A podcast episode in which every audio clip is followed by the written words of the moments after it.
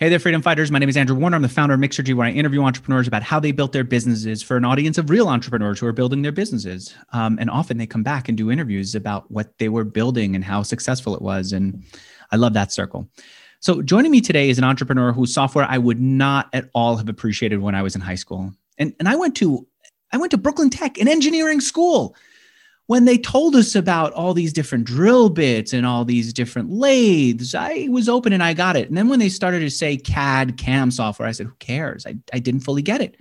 And my my hope is that people who are listening to us don't blow it off the way that I did when I first heard about it, because I think it's becoming a bigger and bigger uh, part of our lives, and it should be an even bigger part than it is right now. Here's the thing: if you wanted to sketch out an idea for a website, you can do it on a napkin. You can do it on a piece of paper. Heck, you want to go high end? Get yourself a freaking iPad Pro like I do and draw it on there. And now you get a sense of what it looks like. But what if you look at that iPad Pro and you see that the pencil looks pale and white and you say, what if I could add a nice little cover to it? Imagine all these other iPad Pro owners who want a nice little sleeve for their iPad pencils. I want to design that, maybe make a little bit of money from it. Well, you can't do that on a on paper because the pencil is round. In fact, it's got this little flat part and you want to accommodate for that. So how do you do it? Well, that's where CAD software comes in, computer aided design. It lets you sketch out these products that are in 3D and, and do more than you would if you could just sketch it out. Well, it used to be that CAD software was available on these giant machines that only our teachers at Brooklyn Tech had access to and we could never take home. Joining me today is an entrepreneur John McEleney, who said, you know what? Why don't we make it more accessible? We'll put it on desktop computers. And he did. He helped bring that revolution forward. And I'm oversimplifying by saying he's just moving it on to desktop computers, but he did and created a company called SolidWork, helped create it, became the CEO of it, uh, sold the business. And then he got into cloud computing and he realized, you know what? All software is going into the cloud, not the desktop and he had kind of a i don't know if he would say a wrong direction a misdirection but he took it in one direction that didn't end up having the big payoff. And then he said you know what if we take this whole cad thing that we're that we understand and put it in the cloud? Well not only does it mean that people don't have to maintain their software on their desktops but and it's always up to date but also they could start collaborating they could do other things and boom that's the hit business that he created and i invited him here to spend some time focusing on. It's called onshape and uh, I wanted to have here to talk about how he built this company, how he grew it, how he sold it, and what the potential is. And we could do it thanks to two, actually one sponsor today, HostGator. HostGator bought all the ads in this uh, in this interview, and it's a place I'll tell you later where you can go and host your website. So first, John, good to have you here. Great, Andrew. Thank you. It's great to be with you. John, what's the description that you'd use for OnShape? I, I did my best to explain it and why it's so important. Yeah, you did a pretty good job. Look, the, the world in which I live in is a world that we actually all live in, which is we we deal with physical products.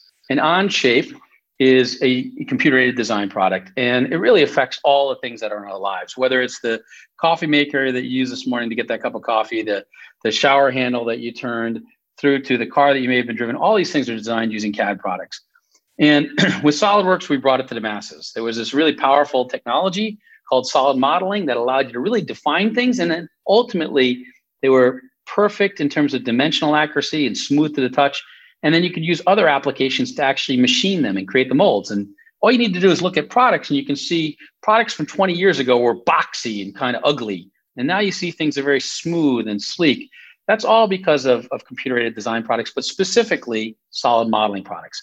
And when we started SolidWorks, these things were only available to the largest and, and richest companies in the world. We essentially took that and democratized it and brought it to the world on PCs.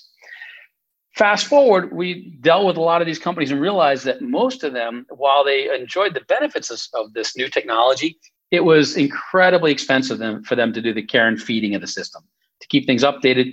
And you know, they all dealt with the problem that we we we as individuals have dealt with, which is if you've ever worked on PowerPoint or Microsoft Word and you're working with somebody else trying to get something done and you it's Sunday night and you call that last version, the final final version as of 7:59 p.m. and then it's no, it's it's final final as of 8:01 p.m. and you come up with your own versions.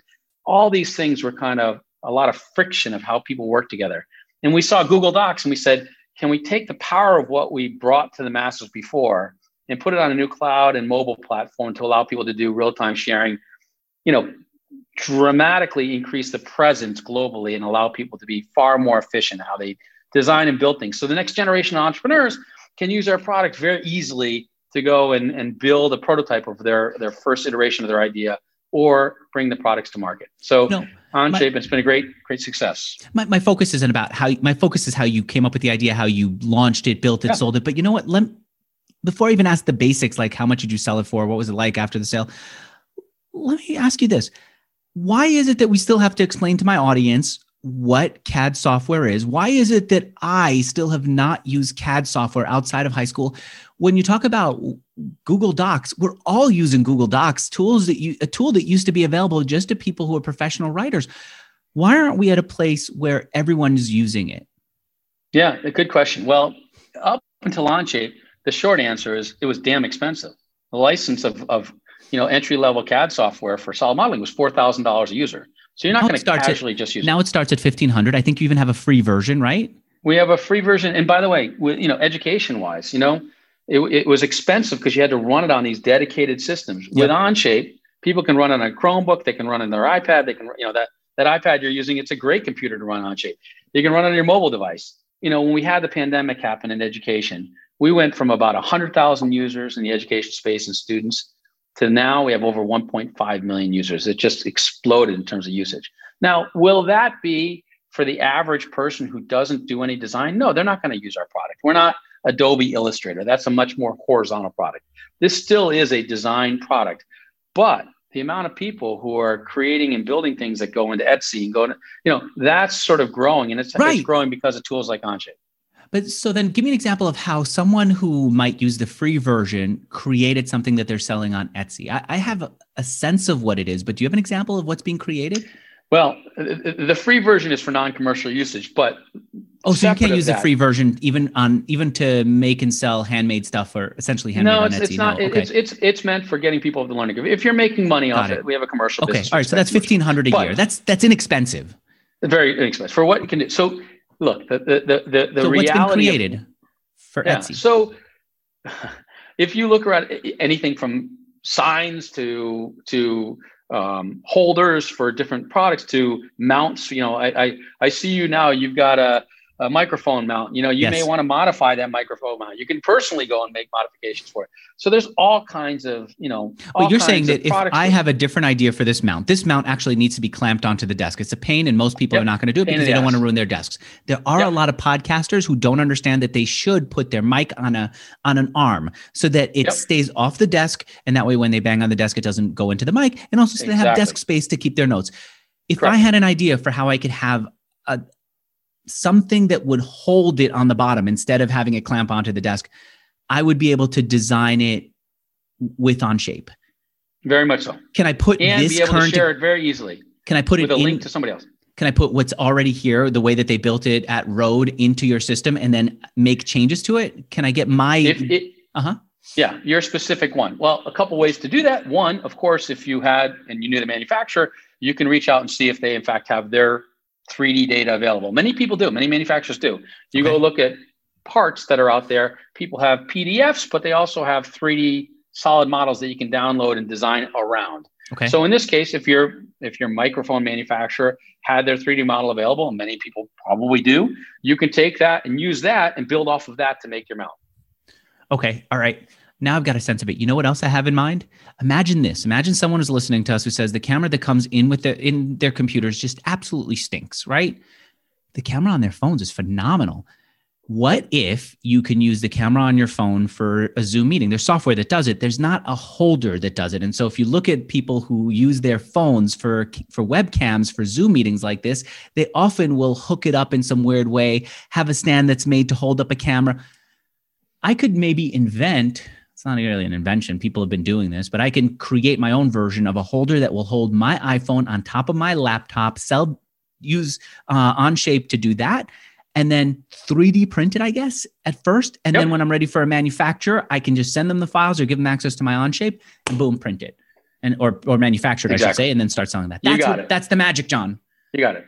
All right. So, from yep. what I understand, one of the reasons why more people are not doing this is first, it hasn't been available to the masses long enough, right? When you think about Google Docs, why are we all yep. using it? It's because we all were using Microsoft Word and before that, Word Perfect and before that, and so on. The second reason is schools aren't teaching it. And now you're starting to get more schools teaching it. And the third is pricing. Yep. All right. I'm with you now on the future, I'm with you on the present. Let's go back in time and understand how you got here. Okay. Sure. Are you are you someone who grew up like geeky like this, who loved to make stuff? Is this is that where it comes from? you know, I, I grew up. My I, I worked a lot with my dad doing stuff. I love kind of pulling things apart and and fixing things. And you know, my dad in our neighborhood, people would come over and want to borrow a tool from my dad, and inevitably, what they didn't really want the tool. They just wanted my dad to help fix it. Well, you know, I kind of helped them with a bunch of things. But I wouldn't say I was a great engineer because when I take things apart and put it back together, there'd always be an extra screw or bolt laying around. And, okay. and so I won't lay claim as being a perfect geek. You know, I have some great business partners and friends. I'm a mechanical engineer by training, and I've been in and around the design space forever. But it start my career really started, and it, my interest in this area started when I was a junior in college, between junior and senior year. I worked. I went to the University of Rochester in Rochester, New York, and they, I wanted to spend the summer up there. You know, that one beautiful day that they call summer in Rochester. Well, that summer I ended up working at this this nuclear fusion lab called the Laboratory for Laser Energetics. And I convinced this guy that I could do design work. And so we were using drawing boards. So I walked in there my first day and I was helping to design mounts for optical fixtures and stuff like that. And he quickly sort of said to me in a backhanded compliment, he sort of said, You're better at computers than you are design, aren't you? In other words, I sucked. And so you know, he said there are, there are CAD systems that are coming out. This is when PCs first started. He said, "Can you help us figure out a CAD system?" And, and meanwhile, I looked around and we had you know four or five thousand drawings, like e, you know E size drawings, D size drawings. These are mechanical drawings to make stuff, and it was completely disorganized. And so I ended up helping to find a CAD system that ran on a PC when they first started, and convinced them to get a bunch of cabinets to kind of hold the drawings and bought a bunch of 3M tape with holes in it and a bunch of uh, Sharpies, and then also bought this software package called DBase at the time. It was a PC based database.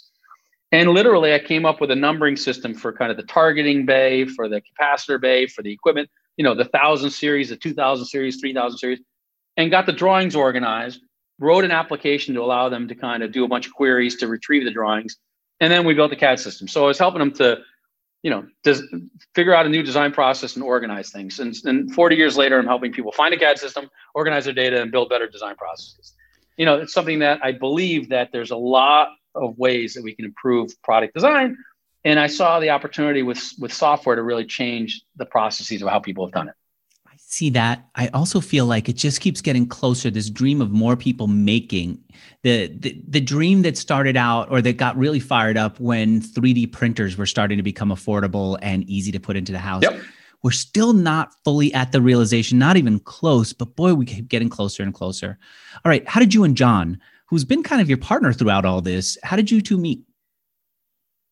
Yeah so Jon Hirschtick is a great guy. He was part of the mit blackjack team really interesting. Whoa, character. wait, I didn't realize anyway. this. This is. I'm sorry. It's kind of confusing that it's that you're both named John. He was part of the MIT blackjack team that went into uh, casinos and beat, Vegas. Yeah, Vegas. Really, the one that the book and the yeah, movie was you, made out of. He was in there.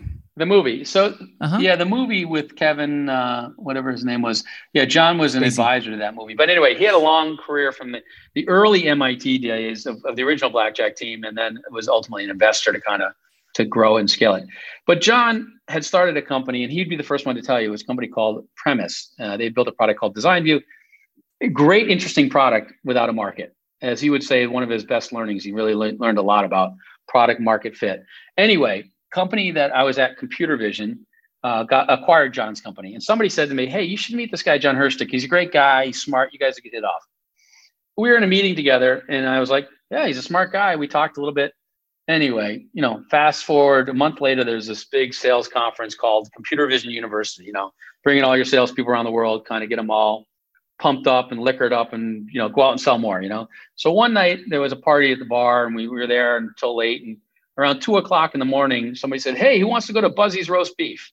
And um, so a bunch of us left and took a cab and went to Buzzy's roast beef. And you know, I grabbed my roast beef sandwich and saw John, and he and I just started talking. We sat at a picnic you know, table and it was like, you know, three in the morning. And then he's like, what would you do if you were in charge? And then I said, what would you do if you were in charge? And three hours later, the sun's coming up and we talked about all kinds of things and realized, you know, we had so much in common and really uh, didn't necessarily agree upon actually what we would do, but it was a great discussion. And then over the years, just continued to be great friends. And when he started SolidWorks, I ended up joining him um, and set up our Far East channel and our whole partner program to kind of get people going. And ultimately was a CEO there for for seven years, and then and then took some time off, and and then we kind of got the band the band back together again when we started Onshape. and this was this was a desktop CAD software, and you became COO, and then CEO ran the company. Right, right, and then I left. I left. I think this was gosh, this is now I'm dating myself, but I left in around 2007 uh, my I got married, and my wife and my stepson they moved to Boston and got them settled. My dad was quite ill at the kind of tail end of his life, and so I wanted to spend time with him. And so I took some time off. And then when I was there, I was working with a couple of, of venture firms looking for new opportunities for them, and sort of you know kind of looking at opportunities for them and and, and evaluating them. And I saw this thing called the cloud just starting, and I remember going to one of the first Amazon meet, meetups in Boston. Mm-hmm. And Werner Vogels, their CTO, was there, and there was I don't know, maybe 50 people in the room. So it was very early. Uh, now that would be 5,000 people in the room in Boston alone. But anyway, I met these founders that were kind of coming up with a very clever idea and spent a lot of time with them. And then the credit crisis hit. And, you know, every company was sort of saying, we'll look at anything. And we spent time with CIOs and we ended up building a company and a product that really helped people take advantage of the cloud with their existing software infrastructure. And, and we built that company, um, you know, really realizing we were a little early in the market and, and realized we had to change our go to market. And we worked with a, a, company called Terremark that Verizon ended up acquiring. And we wanted to be part of their roadmap in terms of how they would deal with customers to kind of get our route to market and distribution. And ultimately, Verizon acquired the company.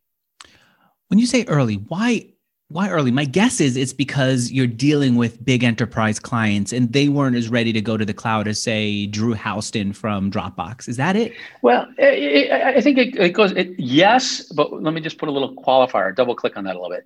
We were early because it turns out the application that we built you would install in your data center. It's worth the background just for a second to explain. Yeah, yeah. I so like we, we we ended up building this application that you'd install in data center, and what it would do is automatically create a pipe to the data center to, to AWS, to the cloud, and it would encrypt the traffic, and you'd be able to move an application from your data center to the cloud, and it was awesome. I mean, it was an amazing technical marvel. The problem is when we went around with customers early on, we got a bunch of customers signed up to try it, and they all loved it. They all loved it. Well, I mean, actually, there's a good lesson here for entrepreneurs. Let me put a pause on it. The first thing we said is let's create this express trial. We'll let people evaluate the software very easily, download it, try it. And I'm telling you, we were punching way above our weight class. Everybody loved this. People were talking about us, the media. Like I could, I could pick up the phone and talk to anybody because they had heard about this and they were interested. So we put this up there as a trial, let people go ahead and do it. And guess what?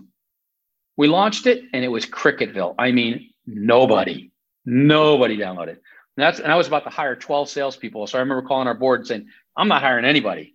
Myself and and, and one of the co-founders, we're going to go on bear hug our initial customers. So we got a dozen, you know, kind of very interesting customers to go and, and start to evaluate. And we charged them for it. And they went and deployed it and it worked and they liked it. But the question was when we asked them, like, why aren't you still using it? They were like, well, we still haven't figured out a cloud strategy. And so many of these people would have to if you think about our business at that time it was so early from a market perspective people had to first go and say we're interested in the cloud. Now let me go and try and move my application. Oh this is hard. Oh i can use CloudSwitch. And then you know this CloudSwitch work so we had so long of a road that we were going to have to try and convince people. Okay. and we would have to raise a lot of money. And then meanwhile it was like the old cartoons you know we were going to this tunnel and saw this bright light coming at us this steamroller of a train called Amazon was going to build their own solution and crush us. So we had to change kind of our go to market and change our, our route to market. And that ultimately led to the acquisition by Verizon. Speaking of Amazon, you told our producer this great freaking story. I don't know how to tee it up for you, or maybe I should tell it. Um, you know, I'm going to tell it. It's just so great. You were talking to this one company, and they said they have a policy of no outside cloud computing, but the engineers yeah. still. You know what I'm talking about? Do you want to tell it? Yes. Sure. There was a company, I won't mention the name because they may not be happy and the CFO mm-hmm. might be happy, but it was a very large company in the Boston area. And their policy was no cloud computing. You cannot you cannot use cloud computing. And their developers were frustrated as hell because they would go to their IT people and say, We need some new computers because we're going to work on this new project. And then they'd have to get the IT and the network security guys. And by the time they provision it, you know, six weeks later, they get the computer. Well, guess what? Engineers are not stupid. They just sort of said, I'm going to go use AWS. And they kind of went and started using, you know, basically the cloud. And they started doing development. And anyway, we went in to meet with their CIO. And the CFO had come to, to, uh, to, to, to the CIO and said, why, you know, why are, why are people in development buying so many books? And it turns out what most of these people were doing is putting on their individual credit card, the Amazon charges, and expensing it. So this strategy of cloud computing, no cloud allowed at all, was being totally, you know, kind of run around their IT department. They were using the cloud, and then all of a sudden the CIO got interested because he's like, "This is happening now. I got to contain it." and that's why they got interested in using us. But yeah, it was very fascinating. I admire that they were willing to find a way to work through it. You know, to say we can't get we can't pay for Amazon Web Services for cloud storage, but you know what? We could pay for books. Let's yeah. it shows up as Amazon. It's phenomenal. All right, let me take yeah. a moment to talk about my sponsor. And John, I want to talk about my sponsor in relation to the the, the revolution that I think OnShape is helping to bring about. My sponsor is HostGator. I imagine somebody's listening to us saying, you know what? I, I actually I like all these businesses. I don't have a business of my own. I'm looking to start something. I think one thing they could do is is start a site where what they do is they teach people how CAD software can be used to create products and sell them. And I would suggest that they even that what they do is they get a website, they do like little screen shares where they teach people how to use Onshape they let them know they can use it for free, do these tutorials. I've interviewed people who with these software tutorials can easily make $100,000 with with one of these launches if not more, right? Is that the end of the business? No, but it's a nice start. And they get to be pioneers, people who are bringing to the masses what CAD software can do. So you imagine you start off with here's some videos, here's some how-to tutorials via text, here are examples of people who are doing it well. Maybe you interview somebody who's on Etsy and you tech just write a text write up of what uh, of what they're doing teach it and then start to create the add-ons. Maybe you have a marketplace where you can hire somebody to coach you. Maybe a marketplace where you could get hired to do this. Maybe i don't know goes from there. What do you think john of that idea? Well certainly as literally tens of thousands of people are using onshape and more coming every day um, yeah we need and, and in the education space millions of users there's always more educational tools that are needed. So if somebody wanted to go and do that not a bad idea. People will pay for training um, I'm sure HostGator, I, am not familiar with them, but they're providing the platform that allows people to do that. And um, and so you know anything for an entrepreneur, anything that tools like HostGator, again, I don't really know them, but anything that allows a platform to kind of get rid of all the the, the, the excess heat and energy of having to do something and allows them to focus on what they actually are bringing value to the customer that's a value add for an entrepreneur. I know to use spreadsheet because in school we were required to learn how to use spreadsheets. We were never required to learn CAD software, so I could easily right. dismiss it and then dabble it. It's yep. uh, Nat Eliason, one of my past guests. He said um, he liked Roam, this note-taking app, wonderful app. He said no one knows about it. I'm going to teach a course on it, and he made hundred thousand dollars with it, and he wrote Good about it. Him. This is not his main business. He's got a digital marketing agency, but he likes to start these little side projects to experiment. Love it. All right listen people whether it's that idea or something else if you want to get started all you have to do is go to hostgator.com slash mixergy. When you use that url they'll give you a discount on their already low price so you get the lowest price available and you have an easy way to get started with your website. If you're not happy with them they have a 45 day money back guarantee. Check the site for details. And if you are happy you can keep scaling with them because they have more options than what you see on hostgator.com slash mixergy. But that's a great place to start. Thank you hostgator. All right so company sold. What did um what did you do next? How did that lead to OnShape? Well, so we got acquired by a company called PTC. Uh, PTC, uh, here, here's the amazing kind of story here, if I can just hit a pause for a 2nd mm-hmm. When we started SolidWorks, the company that we disrupted was a company called PTC. they had a product called Pro Engineer, and we basically made it easier to use, easier to learn, and much more affordable by changing the business model, et cetera. And literally, I don't want to say crushed their business, but kind of they had a, a you know a, a, tough journey because we kind of took a lot of market share for them. Fast forward years later, we we create OnShape, and the CEO of, of PTC, Jim Heppelmann, really smart guy. We you know we met with him for lunch, and he he talked about kind of his vision of what he wanted to do, and and his vision was really about kind of expanding the platform because he believes cloud is, is absolutely is what everything's going to be longer term. And so as a result, he saw Onshape as a platform and an opportunity to extend it for many of his other products that needed their own cloud platform, the provisioning, the, the versioning. And so we've done that. We've taken Onshape, if you will, the core of it. We call it Atlas, you know, holding up the world um, for the different applications. And then, you know, they've continued to dramatically invest in the growth of, of salespeople, technical people, development people to, to, expand. That's after the sale of Onshape. I meant, yep. so you you had a, a company uh, just before Onshape. Let me see what it was called. It was uh, this is CloudSwitch. That's the one Cloud that you sold Switch. to Verizon. That's the one that Verizon acquired. You then took some time and then you and John went golfing. You talked about an idea, right? And you wanted to get a sense of whether this guy is ready to come back into business because yeah, he's taken some time a, off. This, for, for entrepreneurs, let me tell you, this is a yes. great question. We we we spent time at Solvers. He had taken some time off, and we were driving back from Newport of all places, and we are sitting in traffic, and you know that's when we were talking about it. And I said, John, are you really ready to kind of you know put in the hard work because it's easy to reflect back on you know, with rose-colored glasses and look at those days, of early days of SolidWorks, and think it was easy. Well, it was a shitload of work to make it happen, you know. And we knew this was going to be a lot of work as well along the way. So that was one of the questions I had. Then the question was, do we also have a common view of how the market has evolved? And we spent a lot of time talking about how customers were reacting, some of their challenges, and and the prospects that we would be going after to see to, to see if we had a shared vision about that would be. And we did. And um, and so we ended up basically um, uh, his one year non compete ended, and that was uh, October 31st. It ended in 2011, and on October 29th, we were discussing kind of you know how we are going to organize the company, how much money we would raise, and the the classic entrepreneurial thing of, of splitting up the pie and the arm wrestling. And anyway, we we November 1st, we reached out and got got some of the the old gang back together, and by Monday we had raised nine million dollars. and before, we're, we're thrilled. Before you go from there, the idea was just was it just to take this thing that you that you done together before and bring it to the cloud, which is the life that you are living right now. You're that's it. Well, it was it was the cloud is a new platform, and as a consequence of a new platform, usually, especially in the software world, technology disruptions typically happen with a new platform. You know, you look at the iPhone; it was a new platform. It allowed whole new businesses to create. Yes. Think Uber, think GPS. Like those things couldn't have been possible before the cell phone, before the, really the iPhone. So new platforms create new opportunities to rethink the problems. And one of the things that was very clear is many of the people we had sold to before with SolidWorks, where we'd made their lives a lot better, they had many problems, not because of SolidWorks, but just the nature of doing design work and and how people share information is very challenging you know the, the versioning issues that people have. And so we thought there's a whole no, another way when you think of it as a platform that you you start from scratch and sort of metaphorically throw all the stuff off the table and start anew. And if you start anew you think about the problem differently. For example in the onshape world there are no files. There's no save button.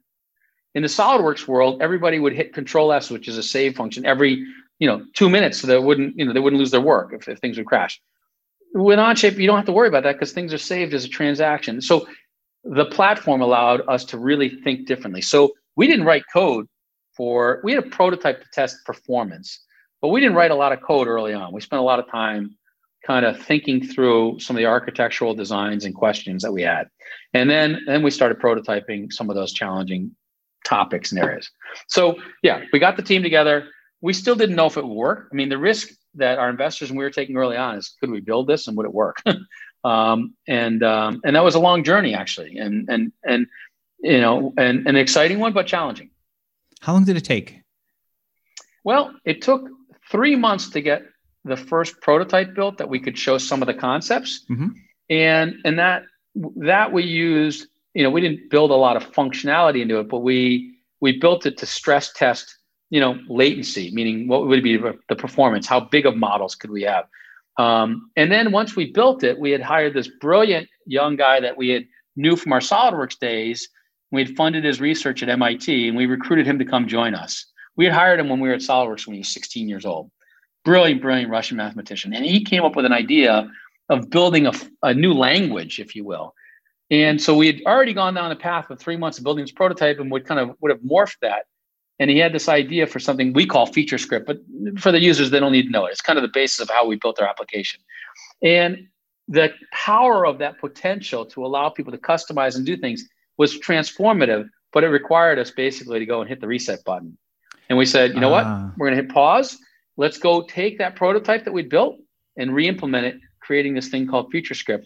And then we, you know, iterated on the power of this thing called FeatureScript. And it's one of those day zero decisions. You can't go and retrofit this in. You have to do it from the beginning. So we actually hit the pause button and restarted that prototype. And after another three months, so six months into it, we realized, okay, this is the right platform. We went with that and kind of scaled from there. Well, let me tell you that story because this is one where it's really embarrassing and there's a little bit of hubris here, which is I'll tell you the biggest mistake I made and, and biggest miscalculation I made. So early on, some of our investors and people were saying, well, who are going to be your, your beachhead customers, your early customers? And I said, oh, it's going to be the, the SolidWorks fanboys. They love us, you know? And everybody agreed. And so we went and kind of built the early prototype and reached out to a bunch of these fanboys. And guess what? All of them, every one of them took our call. Everyone was thrilled but they were thrilled because we were the SolidWorks guys, not the Onshape guys. In fact, I was 100 completely percent completely wrong. They weren't the first people we should talk to. They were the last people we should talk to because they're the fanboys. They're the last ones who are going to leave SolidWorks, not not the first.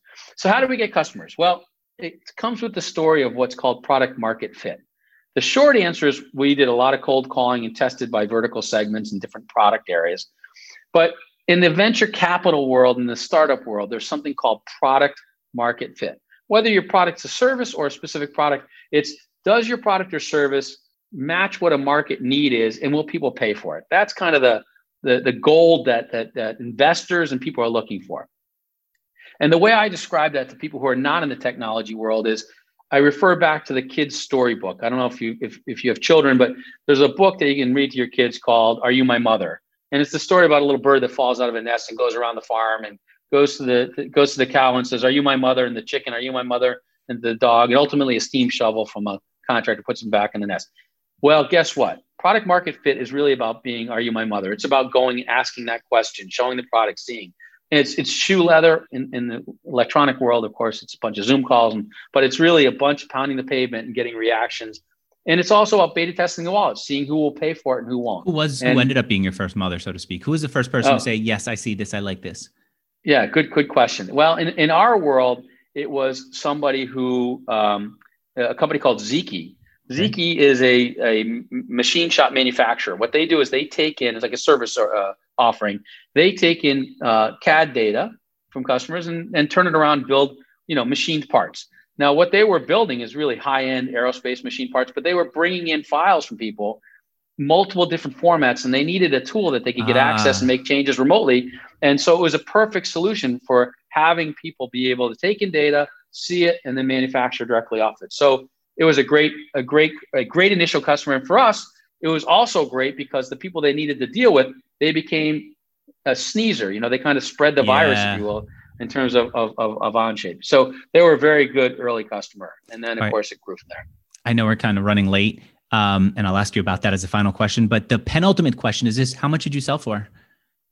We sold for uh, just north of about $500 million. I say just north of that because there was a purchase price, I think, of around $480 million mm-hmm. or 400 and whatever. But then we also, they included the cash back to our shareholders. So it was just north of a half a billion dollars.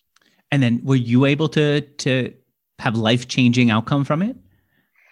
Well, you know, John and I have been fortunate enough to kind of have some impacts earlier in our lives too. Um, but certainly, this was was something that allowed um, me to be able to to uh, extend some of the philanthropic stuff I want to do and and be able to do some of the things that that I would want to do long term.